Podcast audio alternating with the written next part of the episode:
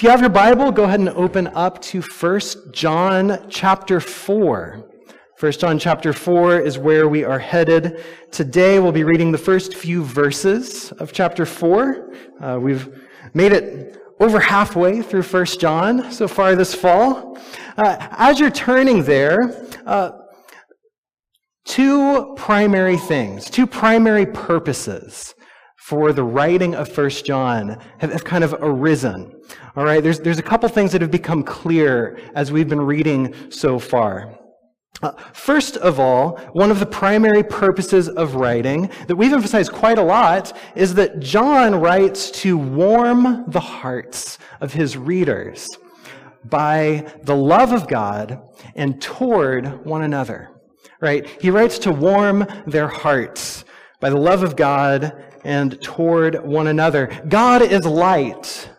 God is love. We are his beloved children. We are called to love one another and abide in him. Right? These are many of the things we've been reading about and talking about as we've gone through First John. One of the primary purposes to warm the heart by God's love and toward one another. But another purpose for writing is to warn the people of deception right? To warn the people of deception. In chapter 1, he warns them about those who claim to have no sin. In, in chapter 2, he warns the people about these antichrists that are about. In chapter 3, he warned them about children of the devil. So these are, are two primary purposes to warm the heart by God's love and to warn the people of deception. And so last week at the end of chapter 3, there was a warming passage, right? It was a warming passage focused on loving our neighbors as ourselves.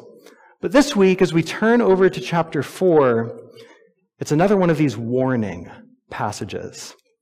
Chapter 3 ended by saying this this is his commandment that we should believe in the name of his Son, Jesus Christ, and love one another just as he commanded us. All who obey his commandments abide in him, and he abides in them.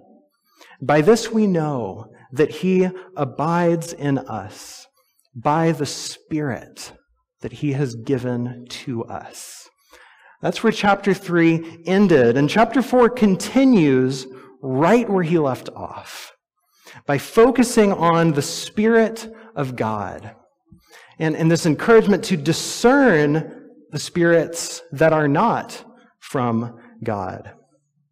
So let's read together. 1 John chapter 4, beginning in verse 1. Beloved, do not believe every spirit, but test the spirits to see whether they are from God.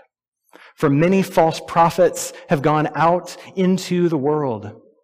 By this you know the Spirit of God. Every spirit that confesses that Jesus Christ has come in the flesh is from God.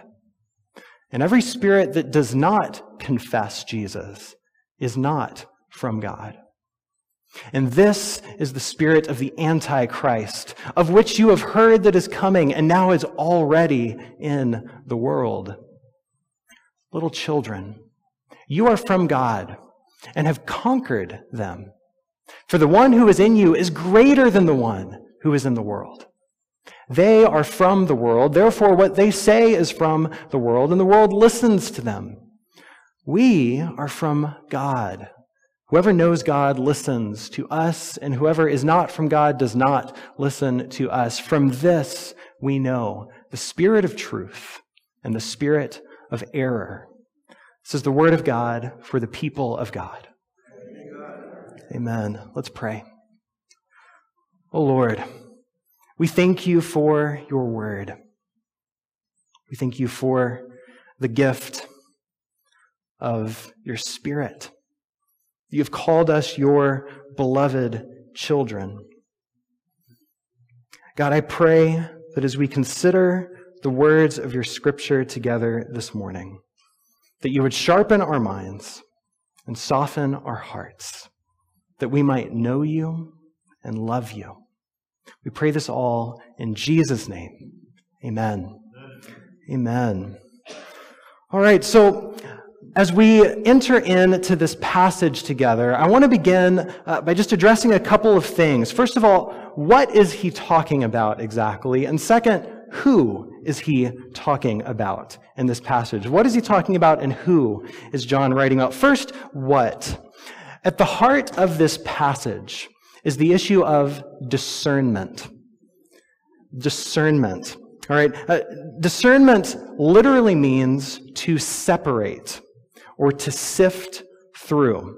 Uh, think about the old days of the gold rush, right? And, and people would use these sieves to, to sift through dirt and gold, right? Any of you used one of those at some point, maybe? You know, shake, shake it out in the water and the dirt goes through, but the gold stays, right? It's a sieve. And interestingly enough, discern and sieve actually have the same root word in them. That's where this comes from. So it's this idea of, of separating or sifting through something. And, and the idea at the heart of discernment is this our experience is a mix. Our experience is a mixed bag, right? it, it is not all good. It's not all bad. It's not entirely trustworthy, everything that we see and hear. Neither is, is everything untrustworthy, right? The heart of discernment is this idea that, that our experience is a, is a mixed bag. And so it requires discernment. Not everything is from God, but some things are. So it requires discernment. It requires a sifting through to separate out the gold from the dirt, to separate out the things of God from the things that are not of God. This is precisely what he writes in verse 1. He says, Beloved, do not believe every spirit, but test the spirits to see whether they are from God. Right? Don't believe everything, but some of these are from God. So, so it, require, it requires testing, it requires discernment. Not everything is from God, but some things are. And this means that, on the one hand, we should not be gullible people who just believe everything. On the other hand, we should not be cynical people who doubt everything, right? Rather, we should be discerning people who consider what in this is true, what in this is not true. This is what we are called to. Now, something else important about discernment is, is highlighted by uh, one of my favorite writers from the 16th century, the writer Ignatius of Loyola. He has a lot to say about the practice of discernment, but one of the things that he emphasizes is that discernment is not just a mental exercise. It, it's not just uh, something that you think about and sort through. It's practical. Discernment is practical. Discernment has to do with knowing and doing the will of God. That's what discernment is all about knowing and doing the will of God. It's not just an academic experiment in theology, but rather a practical exercise in living. It reminds me of what we read last week in verse, uh, chapter 3, verse 18. Let us love not in word or speech, but in truth and action. Right? Uh, so discernment is, is eminently practical. It does not just have to do with theology and getting everything figured out. It has to do with living and loving well. That's what discernment is all about. Uh, and so that's what John is writing about as we enter chapter 4. He's writing about discernment. But who is he writing about here, right? Who, who is he warning the people of? Who is he calling them to discern? Well, the rest of verse 1 answers that question. He says, Do not believe every spirit, but test the spirits to see whether they are from God. For many false prophets have gone out into the world. Right? So, so John is warning the people of false prophets who have gone out. Right? This means he's not warning people about non-Christians, but rather false Christians. Do you hear the difference? It's not just people who are out there somewhere. It's people who, who used to be a part of the community, but have left, have gone out. Uh, someone who, who is claiming to be a part of this Christian family, but really they are not. This is what he's calling them to discern. Not just non Christians, but false Christians. And, and this actually makes quite a bit of difference. Why does this distinction matter? I think it's huge because it actually transforms the way that we relate to other people.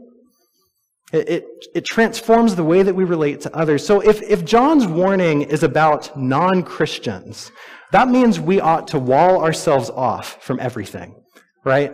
Just cut ourselves off from the world, stay in our little holy huddle, and keep away from everything around us. It means that we should be suspicious of everyone and everything that is not explicitly Christian. Uh, and, and there are plenty of folks who have done this, right? Only listen to Christian music because that secular stuff is the Antichrist, right? You know, don't listen to rock and roll. That stuff will send you straight to the devil. Uh, or uh, you know, only watch Christian TV because this whole mainstream media thing is full of conspiracies, right? Stay away from it. Doubt everything. Be suspicious of everything.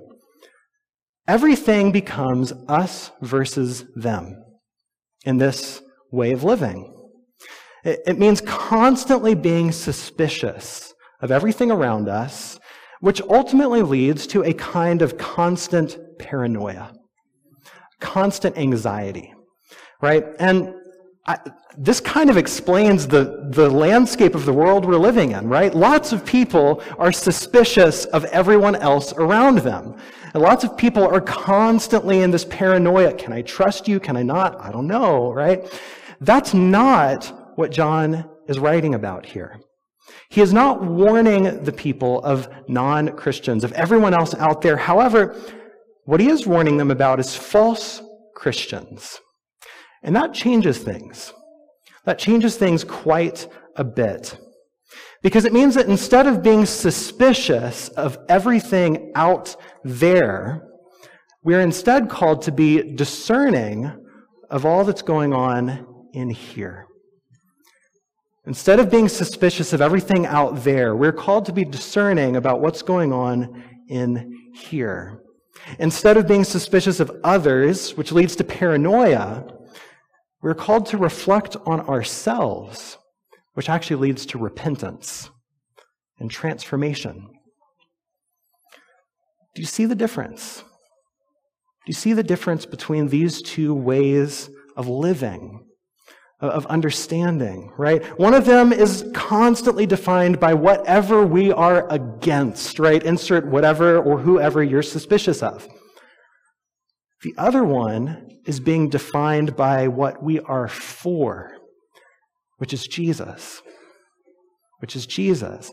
And that's precisely where John goes with the rest of the passage.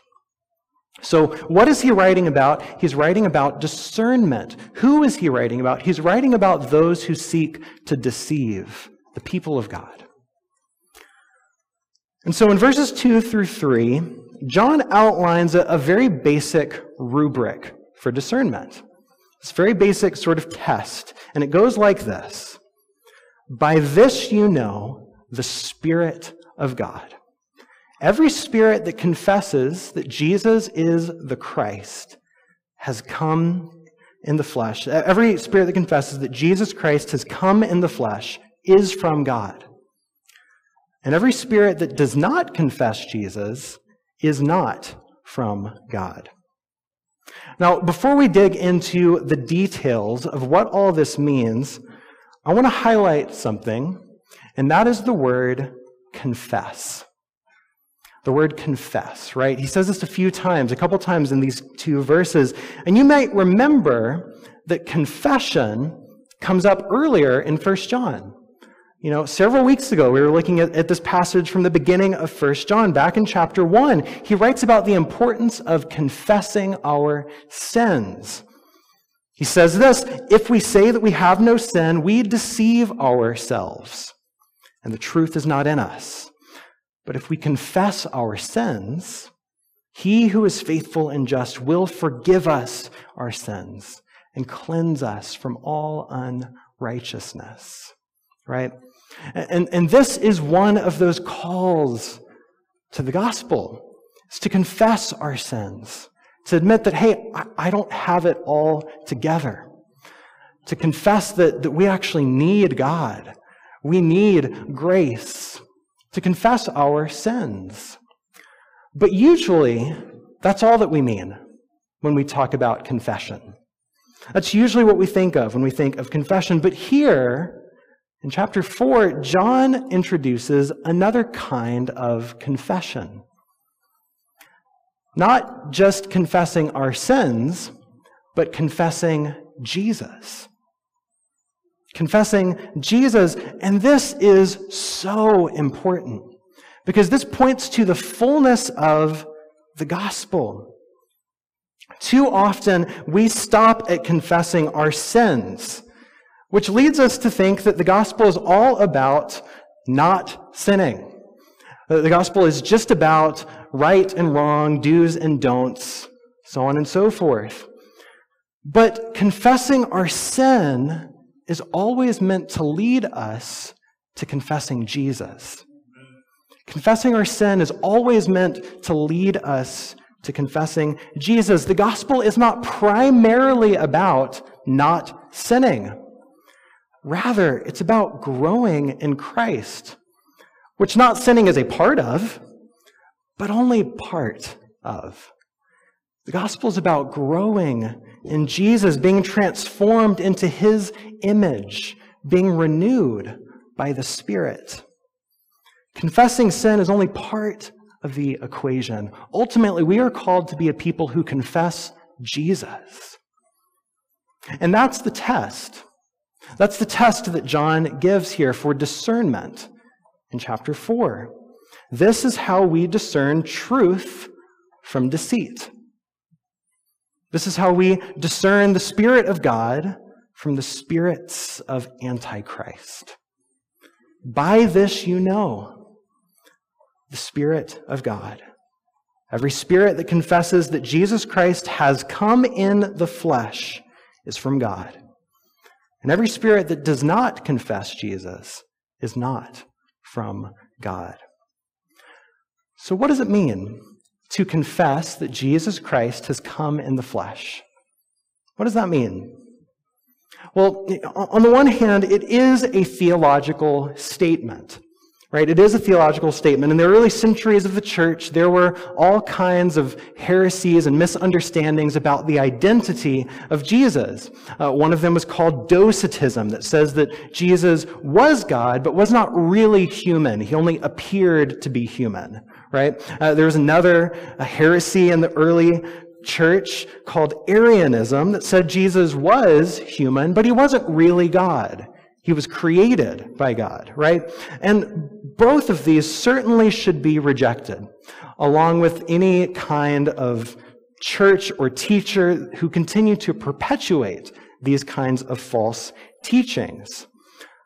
However, I don't think this is primarily what John means when he says, confessing Jesus has come in the flesh confessing that Jesus Christ has come in the flesh. I don't think he's primarily trying to give everyone a theology lesson, although that's important. I think it's more likely what John means by this phrase is the whole event of Jesus' life, death, and resurrection. This is Jesus Christ coming in the flesh. His life, his death, and his resurrection. Uh, in other words, the, all the events that are written about in the Gospel of John, right? That the Word became flesh and dwelt among us. That Jesus was crucified. And that early on the first day of the week, Mary found that tomb empty. and he was risen. Right? This is the story. This, this is what it means for Jesus Christ to have come in the flesh. And it's not just believing the story. Remember, discernment is not just a theological exercise. It's knowing and doing the will of God. And so it's not just believing this story about Jesus' life, death, and resurrection, but actually following Jesus in his life and death and resurrection. It, Jesus actually gives a very similar kind of discernment for false prophets. In Matthew chapter 7, he says, Beware of false prophets who come to you in sheep's clothing, but inwardly are ravenous wolves. You will know them by their fruit. You will know them by their fruit. So I think that what John is saying here is that for a spirit to confess, for someone to confess that Jesus Christ has come in the flesh, is to not only believe the story of Jesus' life, death, and resurrection, but to actually follow and live in that story. You know a prophet by their fruit. Are they living the story of Jesus or not? And so this is how we discern. This is how we become a discerning people.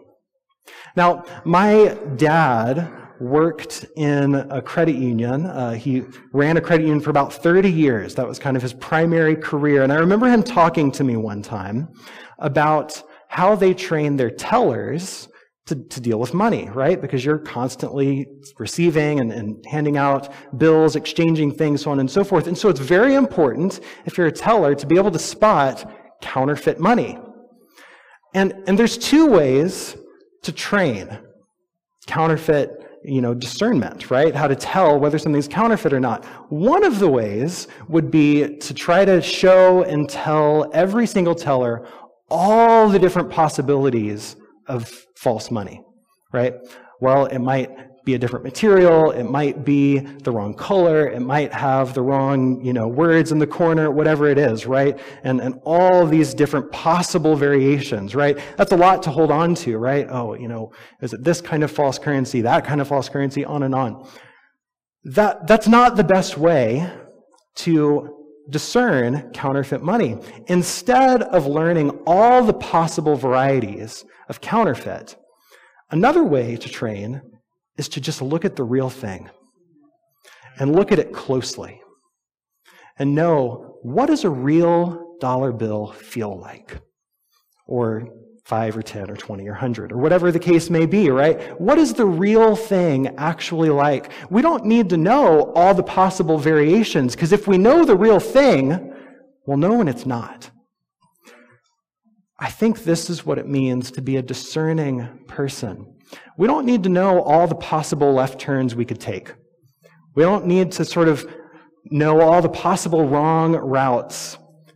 We just need to know Jesus, who he is, the story of his life, his death, and his resurrection. We need to look at that, and we need to look at it closely.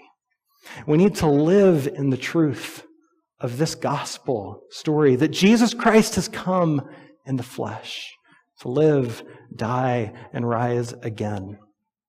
And so I want to do that together today. Uh, to just consider what is this story of the life, death, and resurrection of Jesus. And one of my favorite summaries of this is from Philippians chapter 2. So if, if you want to flip over there, you can. I'll have it on the screen. Um, but this is just an excellent summary of, of what it means for Jesus Christ to have come in the flesh. Uh, and there, there are really three things that I want to highlight, right? The life, death, and his resurrection. And I think some of the things that we can glean from this is as we consider Jesus' life, the mark of it is humility. Humility is that, that call to discern. As we consider Jesus' death, the mark of that is sacrifice. And then as we consider Jesus' resurrection, that is marked by hope. All right? Life, death, resurrection humility, sacrifice, and hope. And so, Philippians chapter 2 uh, says this, beginning with the story of Jesus' life. Though he was in the form of God, he did not regard equality with God as something to be exploited, but he emptied himself, taking the form of a slave and being born in human likeness. This is a description of the life of Jesus, which was marked by humility. I mean, just note at first that he came at all is this incredible mark of humility, right? He was in the form of God. Jesus has always existed. He has always been, right? Jesus is God, and yet he did not regard equality with God as something to be grasped at, exploited, or used. Instead, he emptied himself. And he took the form of a slave. He was born in human likeness, right? Just the fact that Jesus came at all is an incredible image of humility. But, but there's more. It's not just that he came, it's how he came, right? When Jesus was born, uh, his mother gave birth to her firstborn son and wrapped him in bands of cloth and laid him where? In a manger, in a feeding trough, because there was no place for them in the inn right? When he was born, he wasn't born into a palace. He wasn't born into a, a wealthy family. He was born to a couple that couldn't even find a place to stay. And he, he was born among the animals. And then, even as Jesus grew up and lived and, and did his ministry, uh, there's this exchange where Jesus uh, talks to someone and says, Foxes have holes, Birds of the air have nests, but the Son of Man has nowhere to lay his head. Right? Jesus did not gather riches for himself throughout his life. He did not build himself up. Uh, he was a homeless, traveling prophet, right? Another image of Jesus' humility, right? And so that he came at all is a mark of humility, but even how he came and how he lived on earth, he lived humbly. And so, as we seek to discern, we should consider this is what I am hearing humble or is it proud? The, you know, the, the words that I'm hearing, the person that I'm discerning, the things that I'm discerning, are these humble or are they proud? You know, do these come from a humble lifestyle or a lavish one? And, and there are, I think, a, a few uh, examples of really uh, false teaching within the church that does not treat the life of Jesus well. You know, there's, there's very prominent in our culture prosperity gospel, right? If you follow Jesus, you're going to be rich, you're going to be healthy, everything's going to go fine, right? The sort of prosperity gospel message. And that's just not true, right? It denies the life of Jesus who was born into poverty who lived humbly, right? Following Jesus is not the road to riches and fame, but rather to humility. Another kind of teaching is a sort of hyper charismatic teaching that says, hey, um, if you know you're just going to be healed god's going to heal everyone and everything and if you're not healed well then that's on you right it's because of some sin in your life some kind of problem that you have on and on it goes that's just not true right? Once more, it denies the life of Jesus, right? That says, oh, living is going to be easy, we're going to be healthy and wealthy, everything's going to be comfortable and fine. It's just not true. Jesus lived a meek life. He knew what it was to be hungry. He probably knew what it was to be sick, right? This is part of living. And, and to preach a sort of prosperity gospel or um, you know signs and wonders and, and healings kind of gospel is to deny the reality of jesus life that he came in the flesh and lived tr- a truly human life. If you're following jesus to get rich or you're following jesus to be made well there's one word for that idolatry. You're not really following jesus. You're following wealth or health and so to be humble is one of the calls of discernment. As we listen, is this humble? Is this meek? Or is this just leading to some kind of comfort and lavishness? I think that's one way of discerning as we consider the life of Jesus. But it goes on, right? Uh, Philippians 2 continues to describe Jesus' death. Being found in human form, he humbled himself and became obedient to the point of death, even death on a cross. And so this is not just about the humility in living, but Jesus also went so far as to sacrifice his own life. He didn't only suffer, he also died. Right, as, as we read last week in 1 John chapter 3, he laid down his life for us. And we ought to lay down our lives for one another. And so, sacrifice is another way of discerning what it is that we're hearing. As we seek to discern, we should consider does this message flow from self sacrifice or self preservation? Does it flow from self sacrifice or self preservation? Is this message lead to the giving up of power? Or is this message an attempt to hold on and gather up more power?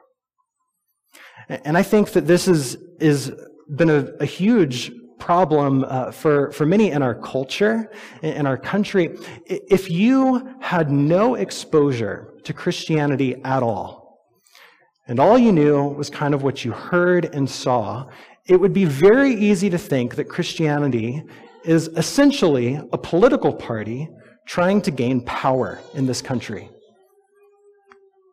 That's not Christianity, remotely. And yet, so many Christians are far more concerned about me and my rights than giving up our rights. Right? The early Christians were fed to lions. And yet, Christians today can hardly stand to wear masks. There are many, right? Uh, this, this is a fundamental problem with the posture that we have. It's not the gospel of Jesus Christ, it is the seeking after power. It's not self sacrifice, it's self preservation.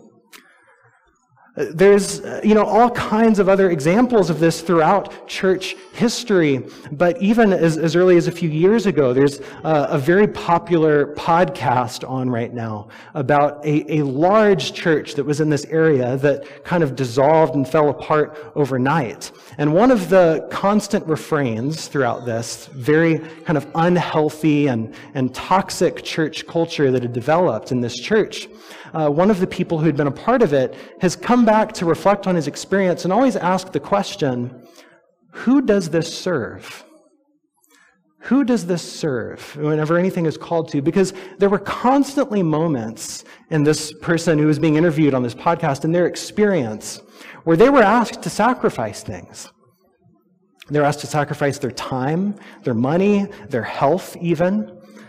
And yet, you know, and, and many times it felt like, well, hey, that's, that's the gospel, right? We're called to sacrifice. And yet, so often, it was not really serving the church.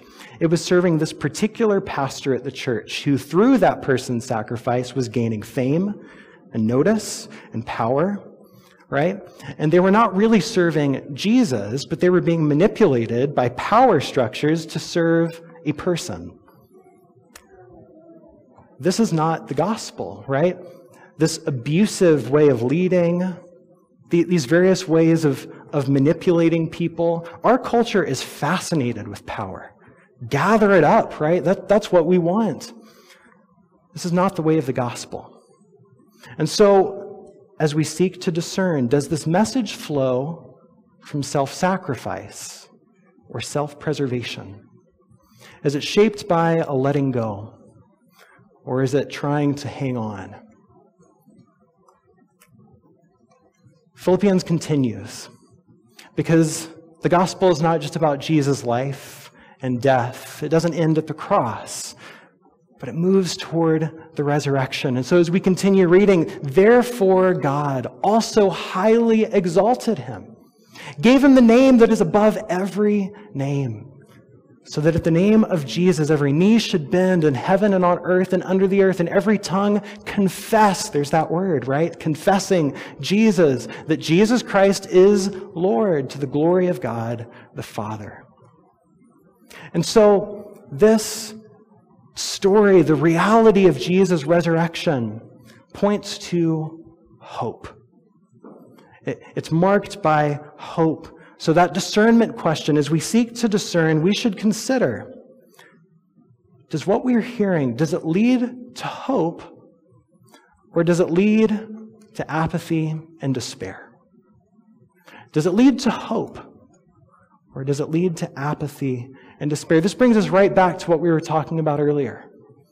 You know, is, is what we are hearing leading us to be constantly suspicious of everything going around us, paranoid, you know, oh man, the, the earth is just falling apart, everything is utter destruction, you know, watch out, everything is, is awful. Or does it lead to this, this piece of hope where, hey, things are being made new? There's good news in this. There's life to be found, right? As we seek to discern, does this lead to hope or does it lead to apathy and despair? And so these are some of the marks of discernment. Does this spirit confess that Jesus Christ has come in the flesh does, does it confess and, and follow and embody the life, death, and resurrection of Jesus, humility, sacrifice, and hope? Or does it not? Does it, does it embody and point to something else? Pride, self preservation, apathy, and despair. These are ways for us to discern is it about Jesus or not? And ultimately, you know, this can kind of feel overwhelming, right? I mean, we, as we begin, you know, discernment is not just about what's out there, it's about what's in here. We can begin to think, do I even embody the story of the life, death, and resurrection of Jesus? I've got a good bit of pride. I've got a good bit of self preservation. I have a good bit of apathy, right? Whatever the case may be. But if you turn back to 1 John, our passage doesn't end there. In verse 4, he goes on to say, Little children, you are from God, and you have conquered them, all of these false teachings, because the one who is in you is greater than the one who is in the world.